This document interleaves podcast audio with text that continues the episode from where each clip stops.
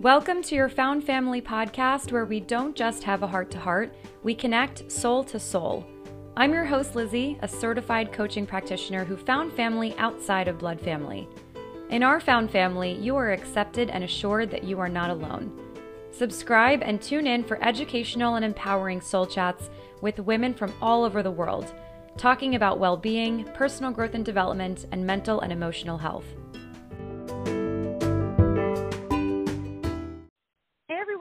Welcome back to another episode of Found Family. I'm really excited to have a very special guest with me today, Jen.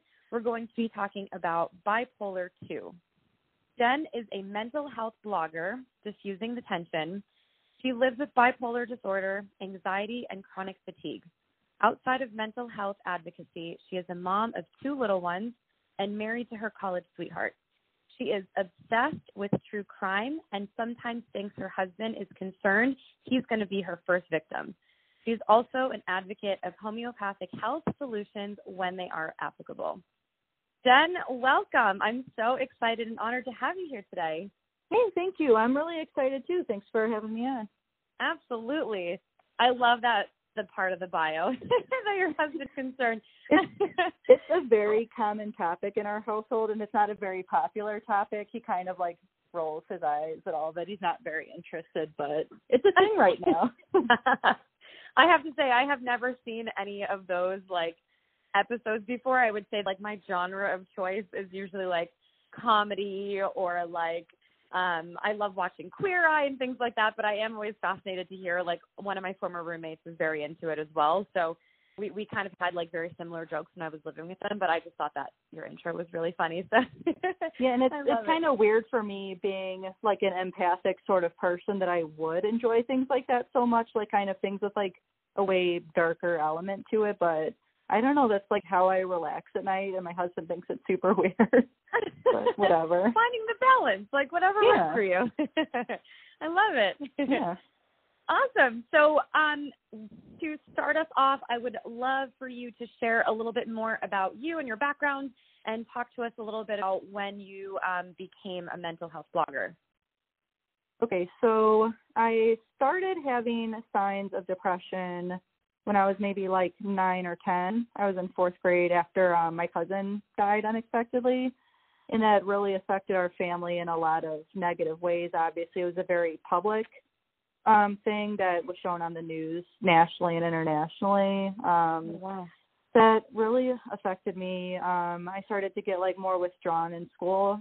I've always been like relatively shy. Like this sort of thing is like way outside of my comfort zone, but I was more shy and quiet in school than was normal for me. Um, I think pro- probably my grades started to slip a little hard um, to remember a lot back to that time. Um, and then as a teen, the depression um, kind of exacerbated. Um, and then around college, when I went away to college, my last two years, so I would have been around like 20. Um, I started exhibit what I now know are classic symptoms of bipolar disorder. I was, I became a lot more irritable. I started having kind of more sleep disturbances in that I was finding I didn't need to sleep as much as I normally did. Um, just other sorts of manic type of behavior and things like that.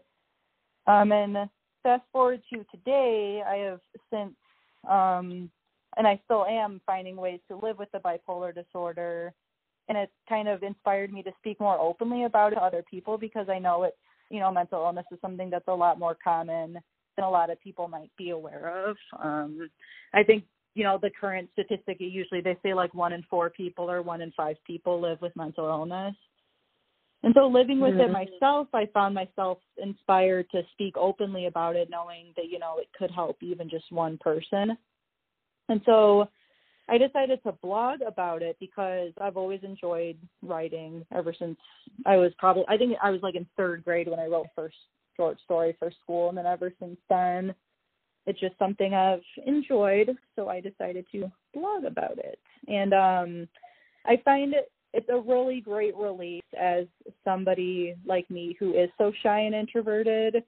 You know, you find and especially someone who is bipolar, you find yourself you know you get so many ideas swirling around in your head and as someone who's an introvert it can be kind of uncomfortable to get them out verbally. I find um, the written word is kind of an easier medium for me to express myself a lot of the time. Mhm. Yeah, that's great. I I know for me personally writing has always been like a really big part of my life and when I was going through a lot of my anxiety as as a young person which I, I can relate to um how your story started at such a young age. Like I started having anxiety and panic attacks at like five, which is so crazy to think now that I'm, you know, 28 to be thinking that like as an eight year old, you know, like 20 years ago, I was having like severe panic attacks to the point where I wasn't able to like function properly. I had to, you know, basically stay away from a lot of public things. Like I, I wasn't partaking in a lot of things that my friends were doing because my anxiety was just like so bad that the panic attacks were just like limiting me.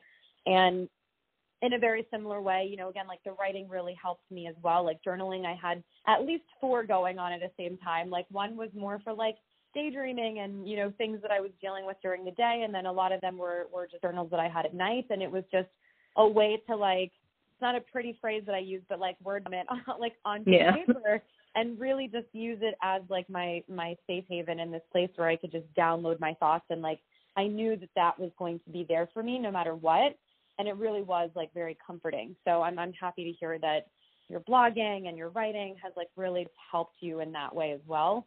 Um, and then I love what you shared about how um, you know it sounded like you've been doing a lot of of course research and understanding more about what it was that you have been you know living with and to go through that motion and sort of find out some of these answers for things has it given you comfort knowing like ways that you can um better manage it and things like that? Yeah i think i think it helps to do as much research as possible in ways you can manage it. Sometimes it can be a little daunting especially at first when you get a diagnosis like bipolar where you know even heading into 2020 there's still a lot of times it feels like there's still very little um understanding of what the illness actually can look like for the majority of people that have it. There's still kind of a huge stigma around it. I mean you hear the word or the phrase bipolar disorder and you think of like a lot of the representation that you see in the media which i find you know for somebody like me who just lives with it on a day to day basis it's not incredibly accurate mm-hmm. was unfortunate, but yeah, so I find the more research you can do about what it actually is and about ways you can manage it is definitely a comfort. Mhm. Yeah, I I have found like researching to be incredibly helpful myself and just recently having found out that um one of my uncles who took his life when I was in high school that really affected my mom in a very negative way. It was one of her her younger brothers. I mean, she's gone through her own you know things and and i have gone to therapy because of my own things but a lot of it were were mother daughter you know related and i found out that she has narcissistic personality disorder and so it was you know there are so many incredibly po- empowering and powerful things that that are a result of researching and just learning as you shared earlier kind of like you know piecing together either symptoms or things that we experience in our day-to-day lives and being able to kind of you know form that puzzle. And then with what you shared about breaking the stigma as someone who doesn't know that much about bipolar disorder and bipolar 2 i want to really use this episode as a way to help you know spread awareness and break the stigma. So diving deeper into um, bipolar. Is there a difference between bipolar and bipolar 2? Yeah, and I think it's a distinction that a lot of people who don't live with it might not even be aware exists. You know, mm-hmm. like I mm-hmm. kind of mentioned a couple minutes ago, you hear the phrase bipolar disorder, and if you aren't super educated about the different types, your mind can immediately jump to like, oh, that's that celebrity that I just saw a news story about, you know, like Britney 2007 basically, mm. where it's like, yeah, that can happen, but that's not like what bipolar is for everybody that's diagnosed with it. Mm-hmm. So the main difference between a bipolar one and bipolar two, um, from what I understand, bipolar one has more pronounced seasons of mania and the mania looks differently. Whereas somebody with bipolar two, like myself, my manic symptoms are not as pronounced. I tend to be more depressed than I am manic, but when I am manic, um I don't thankfully I don't ever engage in like you know risky behavior you know things like that um i never become like aggressive it's more just it presents itself as hypomania which is mm. like you know irritability anxiety and things like that so it's kind of bipolar 2 is like i guess you could call it like a watered down version of bipolar 1 Mhm. so i think that's Okay. important you know for people to understand is just because somebody's diagnosed with bipolar like there's different types of it and everything you don't necessarily have to like become like afraid of that person for any reason like yes in rare cases people with bipolar disorder can exhibit violent tendencies so can like everyone else you know Mhm.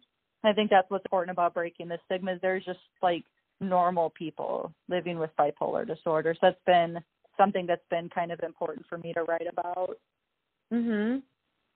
Yeah, absolutely. And so when did the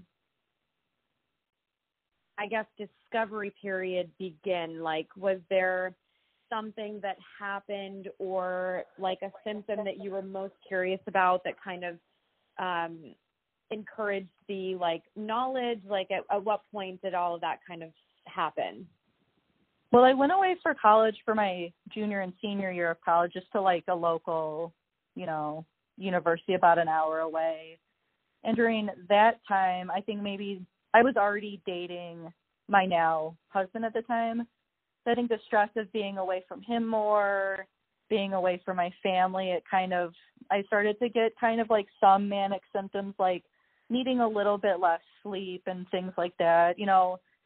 And it's kind of hard when those things come up during a season of life like college because it's so easy to attribute things like that to like, oh, well, I'm just like, you know, I have a heavy course load and like I'm just like staying up and powering through to like, you know, pass the exam I'm studying for, like to finish this paper. But I think it's really important to be aware of when you are going through things like that and when it becomes not a normal thing. Um, so I started in my early 20s and then let's see how old was I when I was about 22 or 23 I started to know well I shouldn't say started to notice because I think at the time I what I didn't have the perception I was actually doing this.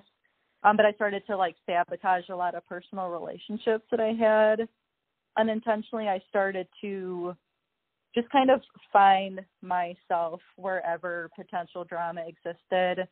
And it hurt um a few quite a few relationships with people that I was really close with for a long time which luckily I have good relationships with them now mm. but at the time uh that was a really it's a really painful experience. And I think that's the hard part about something with about something like bipolar disorder is that it's absolutely something you know you can live with you can manage the symptoms. But I think the hardest part isn't always going through those symptoms at the time. It's getting better for wh- whatever length of time you can be stable for and then looking back to all like the bad crap that you did. And you're like oh i Mhm. acted that way Mhm. you know and kind of dealing with like the guilt and the shame that you feel as a result of that Mm. Yeah, and and just as a whole, I mean, guilt and shame are definitely two things that's like you know the that light the fire and and just escalate things. Having you know dealt with anxiety and and dealing with living with you know obsessive compulsive disorder, those two things 100% like fuel the fire. So I I hear you on that, and it it really does it does escalate a lot of things. And so for someone who is listening right now, who is either, you know, kind of wondering what some of the symptoms are or, you know, wondering whether or not they have been living with this and and understanding what they can do and like what steps they could take next. What can you share with them? I would say, just from my own experience, certain symptoms that I would look out for, you know, a lot of these can apply to just normal depression as well, would be sort of a marked change in your sleep patterns, whether it be you needing to sleep a lot more than is normal or you need finding yourself needing to sleep a lot less than is normal for you. So I mean everyone kind of has like their baseline as far as that goes. So if you find yourself tending toward one extreme or the other, I think that can be symptomatic of something. Um when I'm not stable, it's kind of random, but I find myself having a lot of like digestive issues, which you I'm not sure if you experience that with anxiety, but it can be kind of the same for anxiety as well. Like a lot of like stomach aches, needing to go to the mm. bathroom all the time, you know, yeah. feeling queasy, things like that. Um another thing I would say with bipolar disorder is like I said, my mania presents itself as irritability. So I find myself like very easily set off by like the littlest thing, which is like and I'm not talking like off the wall stuff like, you know, losing your job or whatever, but just like little life things that shouldn't lead to a meltdown, lead to mm. a meltdown. Like, you know, my kids are like being a little bad for a minute or like the internet's not working. Like just normal adult stuff leads to kind of pronounced episodes of irritability. Mhm. And when you're in those moments of irritability, are there things that help to manage it or um, has you know different types of medications helped for you like what what sorts of things um, are are helpful i think um for people with bipolar disorder i think the main thing is really getting yourself on a good medication and i mean there's you know even today there's still such a stigma associated with that mm-hmm. you know you know, medication has side effects, and then you know, people, I guess, tend to look at people that have to take medication every day a little differently. But really, I mean, you probably could live with bipolar disorder without taking medication, but I think it would be really challenging, and mm-hmm. I think it kind of unnecessarily complicates the illness. You mm-hmm. know, when there are medications out there that can make you feel a lot better. Um, mm-hmm.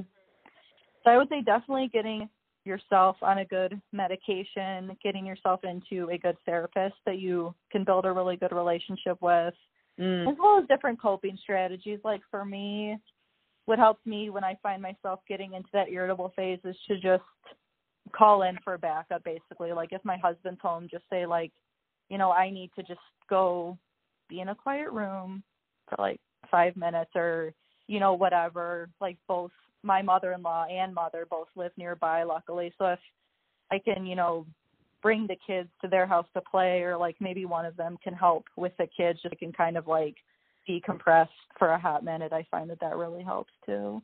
Mhm yeah that's great. And i i agree with you in regards to like the medication. I mean there's so many things that you just shared that i'm like oh my gosh i have a thought and a comment so happy that you you shared all of that and, and thank you so much.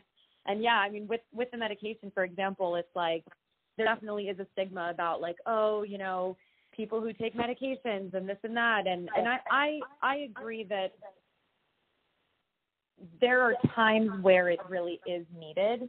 And you know me personally living with obsessive compulsive disorder there was a point in time where my anxiety was at its absolute highest and similar to what I was sharing before about, you know, not being able to really function day to day like as a young person, there was a point in time when I graduated college where I couldn't even go to my job. Like I was having panic attacks on the road, I was having panic attacks at work, and they're debilitating. I couldn't breathe or talk, and I had to go to the doctor and get Xanax.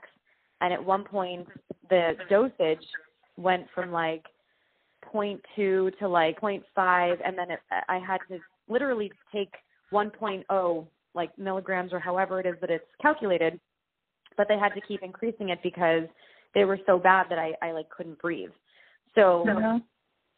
the side effects of that didn't make me feel all that great because you feel really drowsy, you feel very tired. Um, I remember at one point I, I was so tired and drowsy from the medication that like I went into my car downstairs like in the garage and took a nap and fell asleep for like 20 minutes and disappeared. But that was just kind of what I had to live with. And I found that it was better to feel drowsy than to like be, you know, at the peak of a panic attack. And so, Yeah. you know, I learned how and when to use them because it wasn't something that I I took every day, but I slowly weaned myself off of them because again, similar to what you just shared, like finding a really great therapist, having other like really healthy coping mechanisms like really really um helped me to manage the anxiety. Um so again, you know, for for everyone listening, if medication is something that is needed, even if it's for like the temporary, don't be afraid to accept it. Don't be afraid to to say yes to it because it might help in the you know even in the interim as as these other things are kind of falling into place.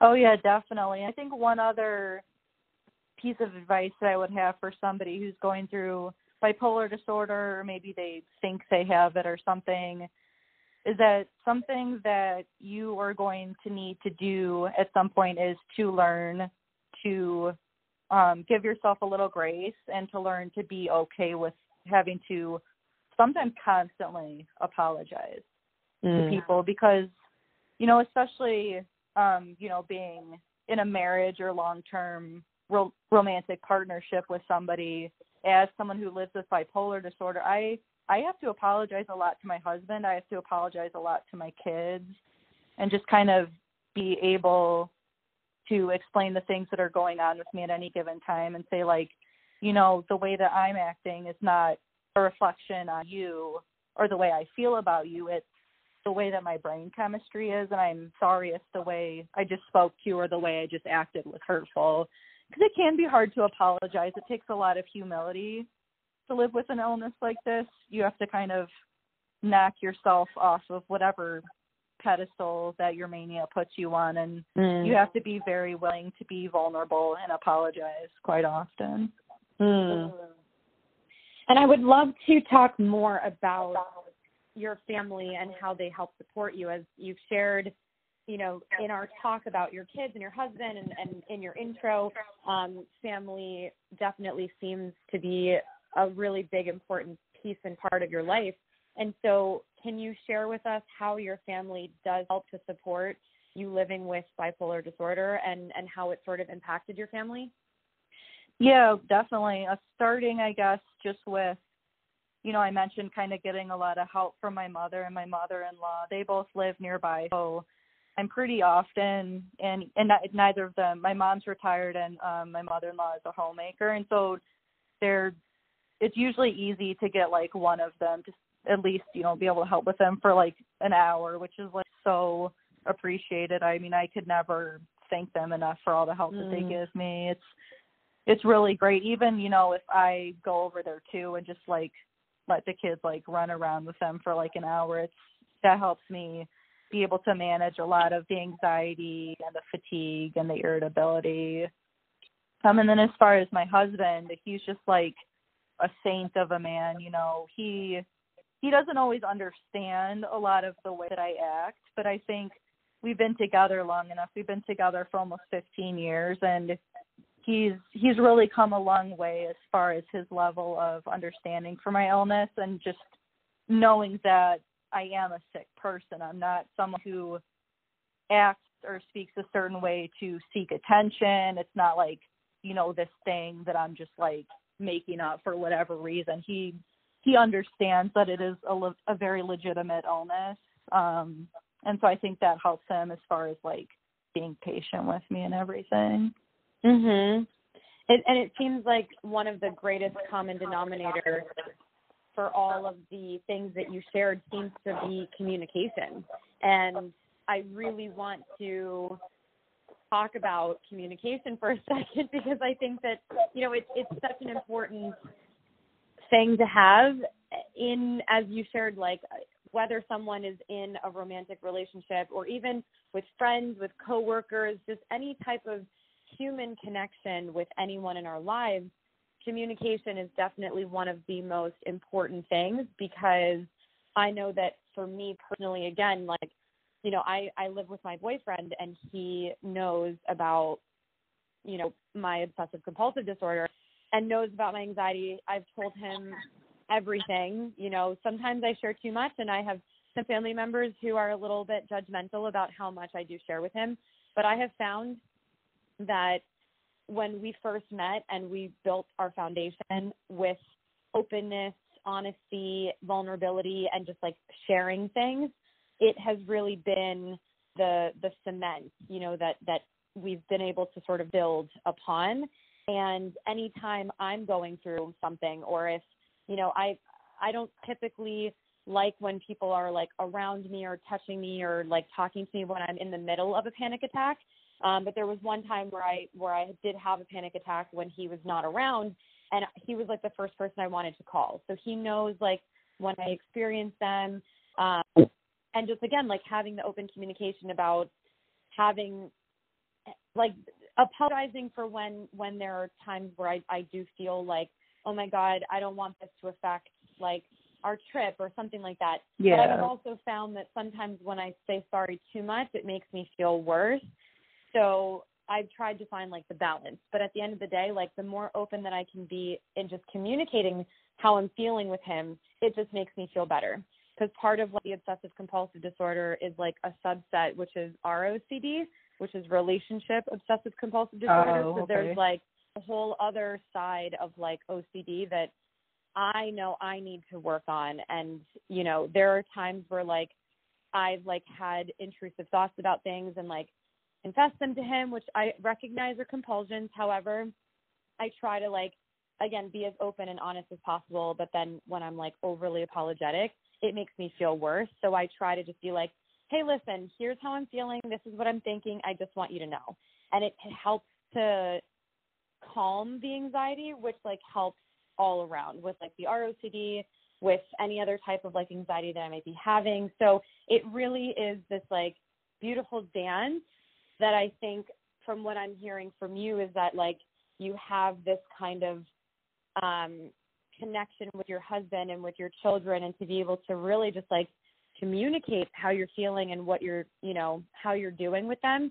And thankfully you know again we we are both like very lucky and blessed to have like people in our lives who are very patient and understanding because in the same way I I'm like oh my boyfriend is a saint. Like I'm so grateful for like how open and understanding he is about everything because I, I wouldn't be able to like I, I don't know what I would be able to do if I couldn't talk to him about how I'm feeling like that I wouldn't be able to be in a relationship you know? So it just goes to show that for for those of us who are living with a mental illness and who are living with um with these kinds of you know with with this like no matter what what it is under under like the mental illness like categories is like finding a partner who is really understanding is absolutely crucial for you know our well-being and our recovery and just you know our like in my case anyway like my sanity Yeah, and you sharing that kind of made me think of a couple important things I want to bring up. The Please. first being like, you know, you are talking about how important communication is. One of the best pieces of advice I could give to somebody who has bipolar disorder or thinks they might have it, whatever the case is, is you have to become really adept at self identifying. mm. It can be difficult sometimes. You can get, especially when you are manic or hypomanic, you can kind of lose yourself in that and lose sight of the way you're acting. But at the end of the day, you have to be able to take a step back and recognize the way that you're acting, what kind of symptoms are presenting, because, I mean, nobody else can make you better but you essentially that's something that i Mhm. really strongly believe in you have to you have to know when you're not doing well because if you never recognize when you're not doing well you probably will never be well Mm-hmm. and that's just something I've discovered to be true for me. Um, and then as far as what you mentioned about, you know, sometimes people not always being understanding, um, I read this book maybe like 10 years ago or something like that. It wasn't that long after my diagnosis with bipolar called The Four Agreements. I don't know if you've ever read that. I read that book Oh a my few years ago. And oh my gosh. com- to be completely honest, I don't remember what all of them were because my depression makes my brain really foggy. But the one that always sticks out to me and that I took so much away is don't take it personally. Wow. So when you're not stable and you're not doing well, you are going to find that your relationships suffer. You're going to have friends who just like ghost you for a while until you better until you're better. What you have to understand about that is is like the way that they react to your illness is probably saying more about them than it's saying about you and your illness. And so you have to kind of learn to like just keep yourself distance from other people's negative emotions. Say like you know that's how they're reacting. I'm sorry that they're reacting that way but i can't take that to heart so much that it's becoming like a hindrance for you and becoming stable you know Mhm. yeah and then Wow. the other thing i was going to say is that um now i don't remember that's what i'm talking about my my brain Oh no, that's okay. foggy. if i think I- of it i'll let you know Of course. Oh my gosh, and feel free to just like when you remember just jump in because I know Absolutely. that to be honest, like that was something that yeah, I I also like really struggle. Like my memory is is not good and that's it's so bad I I always used to think there was something like seriously wrong with me. I'm like, why do I not remember certain things? Why am I why is my brain so foggy too? And the more research that I'm doing and having talked with my therapist and everything like that, like is really enlightening because I have read certain things about how I mean, obviously when when someone is like very anxious, even if they're not suffering from like anxiety, you know, disorders and and have like a, a really severe case of anxiety, anytime that you're anxious about something, you're so hyper focused on that thing that Yeah. other things are just foggy around you. Like I cannot tell you how many times I have gone through days and sometimes weeks like on total autopilot and I'm I'm present physically but mentally I'm like somewhere else. And especially when the ROCD like revs up and like shows its like ugly face, like there are times where I I truly don't remember anything other than just the negative self-talk. And so I love what you shared about like just the self-awareness. That's really something that I'm really passionate about and something that I'm focusing my Twitter account like very specifically is that like for narcissistic abuse recovery and for OCD recovery, self-awareness has been like the cornerstone of my recovery because the more that I'm giving myself power to choose, the power to speak my my truth, you know, I felt like my whole life I didn't have that space to like be open and vulnerable and like talk about things like this. So the more that I'm cracking myself open, and I've already been like a very open person. Like I'm very extroverted. I like love talking. I again, I overshare a lot of things with a lot of people, and then the ones that I feel the closest to, I obviously share even more with. But now I've just reached this like whole new level of like self-awareness and reflection and I do read a lot as well. So like that book that you referenced, like that along with several others I have read and they've really helped me in my recovery. I almost want to challenge our listeners to read that book after listening to this podcast because it is a great book. Like five stars out of five. Like it is. It. I remember it being extremely eye opening, and that was probably one of the first books that I started reading on my like recovery journey. So Yeah, same with me. And I think um I think it can apply to a lot of people's situations, even if you aren't necessary necessarily living with like a debilitating mental illness or whatever the case is. I mean, even if you're just somebody where like you have a really stressful job and you don't always like get along with your boss, your coworkers. I mean, I think it can apply to a lot of different people in different walks of life. Mhm. Yeah, absolutely. I'm going to include the link to that in the description because I really want to encourage everyone to listen, to read it. And truth be told, I'm going to reread it now that you're mentioning it because I, I I also don't really remember like all the different points. I'm looking at my library here and I'm like, where is it? yes, here it is. Oh my goodness, the four And that- agreements. talking about the self awareness actually made me think of the third thing I was going to say a, a few minutes ago. Oh great. You know, we're talking about self awareness, and I think you would kind of mention that, like, sometimes you find yourself apologizing too much and how that can present problems as well. mhm. And it kind of made me think of kind of like a tough little truth nugget that my husband has dropped on me a lot is that, you know, like I mentioned, it is important to learn to be able to apologize when you live with something like bipolar because you are going to do a lot of crap that is, you know, embarrassing and hurtful um, to other people and to yourself. And but something that my husband has remarked on from time to time that it hurts to hear it at the time when he says it, but when you have that self awareness and you can sit back on and reflect on it, you find that it's very helpful. He says that's fine, but you can't just apologize and then mm. keep doing the same crap you always do. So like when you hear something like that, you're like, ouch, you know, that kind of like mm. things or whatever. But when you sit and think about that, I think that really brings up something that's important about bipolar disorder is you do have to be good about apologizing and nurturing any relationships that you find yourself damaging.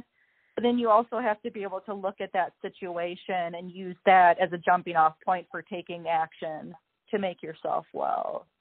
And so wow. I think that's something that I would want anyone listening to this to know is like you have to just do you have to do the hard work. And it is hard, but you can't I do agree with him a sense of like you can't just constantly apologize but then keep doing the same things you've been doing. You have to use that as an excuse to get better and to help mm. yourself. Wow, Jen, I just got like goosebumps. that was incredible. Oh my goodness, I one. I will tell him he's a a modern day Socrates. I'm sure his oh. ego will enjoy that. that is amazing. Oh my gosh. We'll have a part two conversation and we'll bring him on and be like, just yeah. Oh, I'm sure he'll he'll have a lot to say about the past 15 years with me. It's so crazy too that like so my, I mean my boyfriend does not have like obsessive compulsive disorder and I there were there was like one time where I asked him a question like when you lock the door before you leave, do you ever doubt whether or not you actually lock the door? Do you ever feel like this compulsion, like this need to go back and like double check door? And he responded in like the most simplest way. I think I have a podcast episode that I shared about this. It was like his answer was just, no, I don't because I trust myself. And it was such a simple hmm. like response that for someone who suffers with OCD, it's like, obsessive compulsive disorder is in and of itself like a self doubt, you know, yeah. mental illness. And it really does show that, you know, for your husband and my boyfriend and, you know, people who have like, you know, as you as you shared, like a really stressful job and it makes them depressed and they're able to manage and move forward or like who aren't living with like a mental illness, they can look at something and really just kind of bring an awareness to like a different perspective. Like it's it's a mindset shift. And that's why what you just shared about his, you know, comment, which I agree. Like there are times where my boyfriend will say things as well, like kind of bring things to my attention, and in the moment I'm like, okay, ouch, but also like, sit, you're right. Yeah. you know, like I've had a lot of those moments, and I really honor them. I really do because it really is helping me to evolve and to move forward and cope and to manage and to recover. And as you shared, it's like with all of these things, there really is a point in time where in in parallel with self-awareness being able to recognize that in order to get better there are going to be times where we do need to do the hard work and take action items to you know to like move forward like that that is such a powerful lesson right there because you know even taking something like working out for example you know i started my fitness journey about a year and a half ago and there are times where I'm like, this sucks. I'm tired. I want to sit down and watch TV. I had a long day at work. Or like, I don't see results on the scale, blah, blah, blah.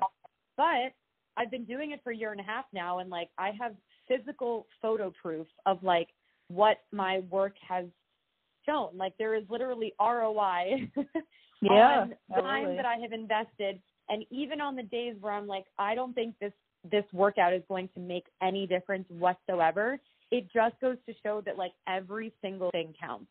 So like every single time we feel like the need to apologize or we feel like yes, you know, apologize and, and again to your point, like for people who are living with bipolar and bipolar two, like apologize and then like take that next step. You know, I think that that's a really important lesson for just all of us. I'm so grateful that you shared that and I really honor your self-awareness and your um like ability to take what he said and use the four agreements and like not take it personally and use it to like continue growing. I mean, that is that's really beautiful. So I, I celebrate you and your journey and your strength and your commitment to yourself. It's really very, very beautiful and, and I'm so grateful that you're using that as a way to empower everyone who's listening right now. No, I appreciate that. I think it's important to remember that when you have something like depression or something like bipolar disorder, it tends to be a really selfish illness and it kind of unintentionally makes you you know, you just you almost like become obsessed with your illness in a way and you forget sometimes that there are people like human beings living outside of your little depression bubble or bipolar disorder bubble and that the things you do and say and the way that your illness makes you whether it's intentional or not you know it affects them and i think that's one of the most important steps to really um entering a period of stability is being able you know like we said to be self aware um and just to use all these kind of painful stepping stones as opportunities to learn and to grow. Definitely.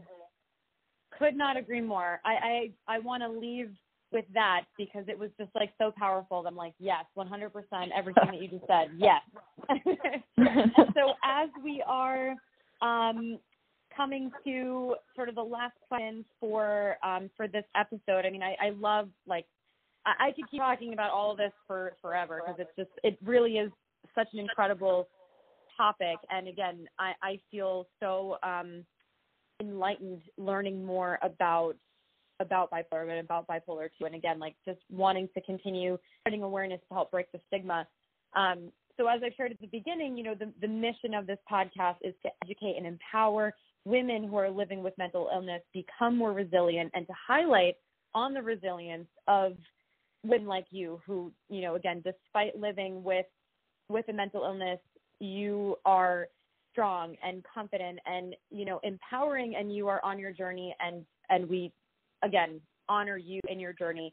How do you overcome the challenges living day to day that I know we've kind of talked about, but is there something that you kind of want to share with our listeners um, as like a, a takeaway that there is hope and and what what they can do like take action today in addition to getting the, the going on amazon and buying this book yeah what are other things that can like you know help them overcome i think one takeaway that i can offer that somebody could start working on like right this second would be and this isn't always a very popular opinion i get flack for this depending on which mental health community i'm talking about this in um, but I really think mindset is really important when you're trying to recover from a mental illness. And something that I've had to learn over the years is um, to kind of um, change the way that I refer to myself and think about myself.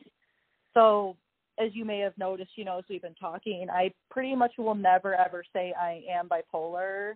I choose to say I live with bipolar or I have bipolar disorder mm. because I think when you identify yourself that way when you say I am depressed or oh I'm you know bipolar it it really affects the way that you see yourself in a lot of other aspects of life and I don't think that that's a burden that people who are mentally ill have to necessarily live with. I think you can have this illness but still be free to think about all the other great things about yourself like I am also a mom. I'm also a wife. I also like true crime probably more it's healthy for me, you know.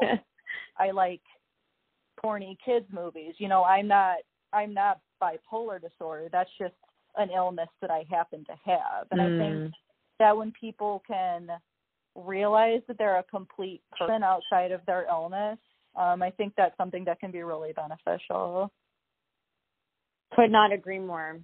Absolutely 100% agree and and that's I have also changed my vocabulary to reflect the same. You know, like I instead of saying like I am an anxious person or I yeah, I guess you couldn't say like I am obsessive. Well, I guess yeah, you can. I am obsessive compulsive disorder, you know, obsessive yeah. compulsive.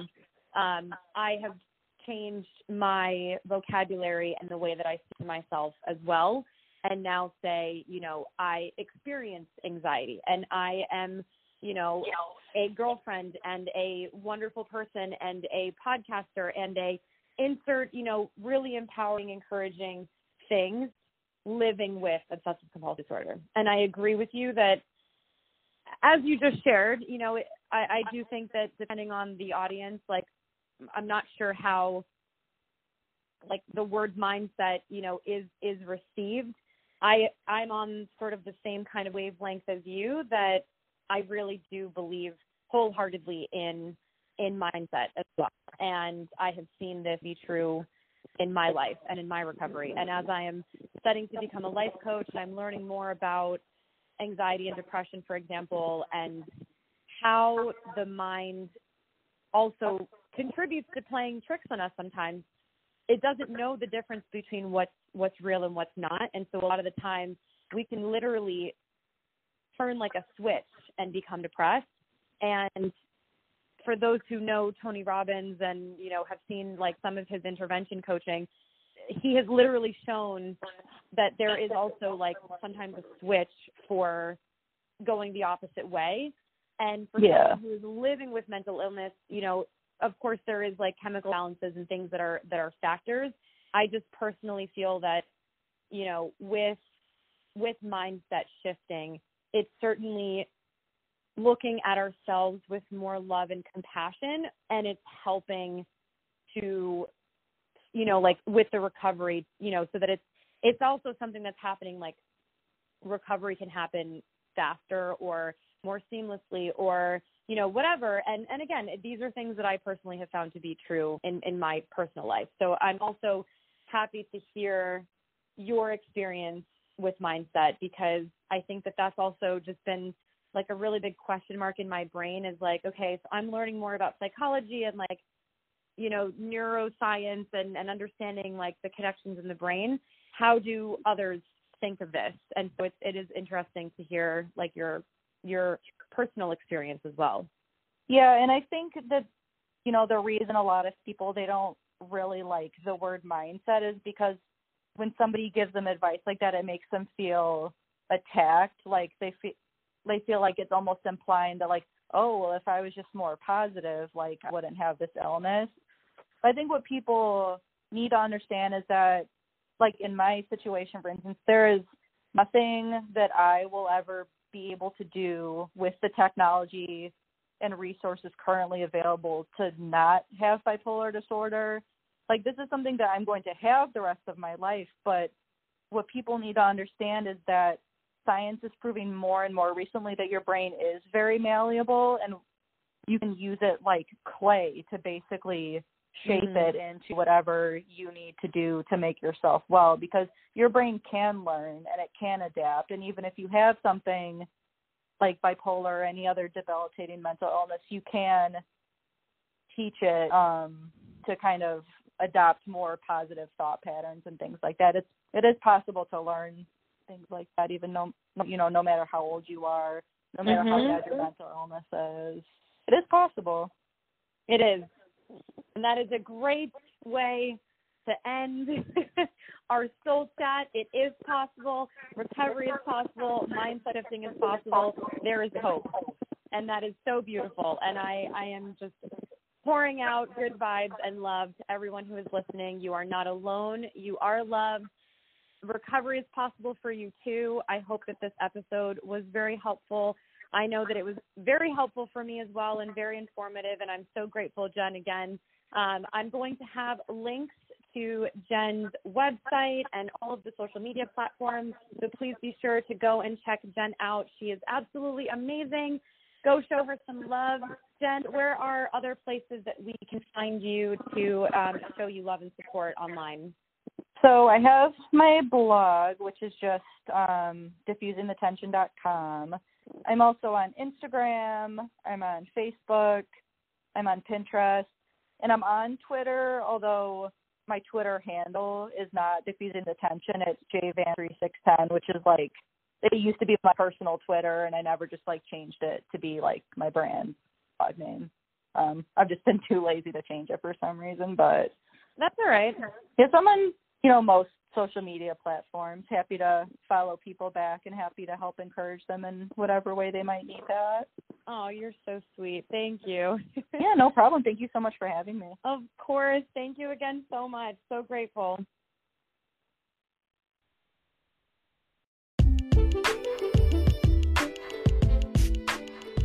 Thank you so much for taking the time to listen to this week's episode. Be sure to hit that subscribe button and tune in next week for a new topic. To help spread the good vibes, please share this episode with friends and family, or if you share on social, be sure to tag me at Coach Lizzie.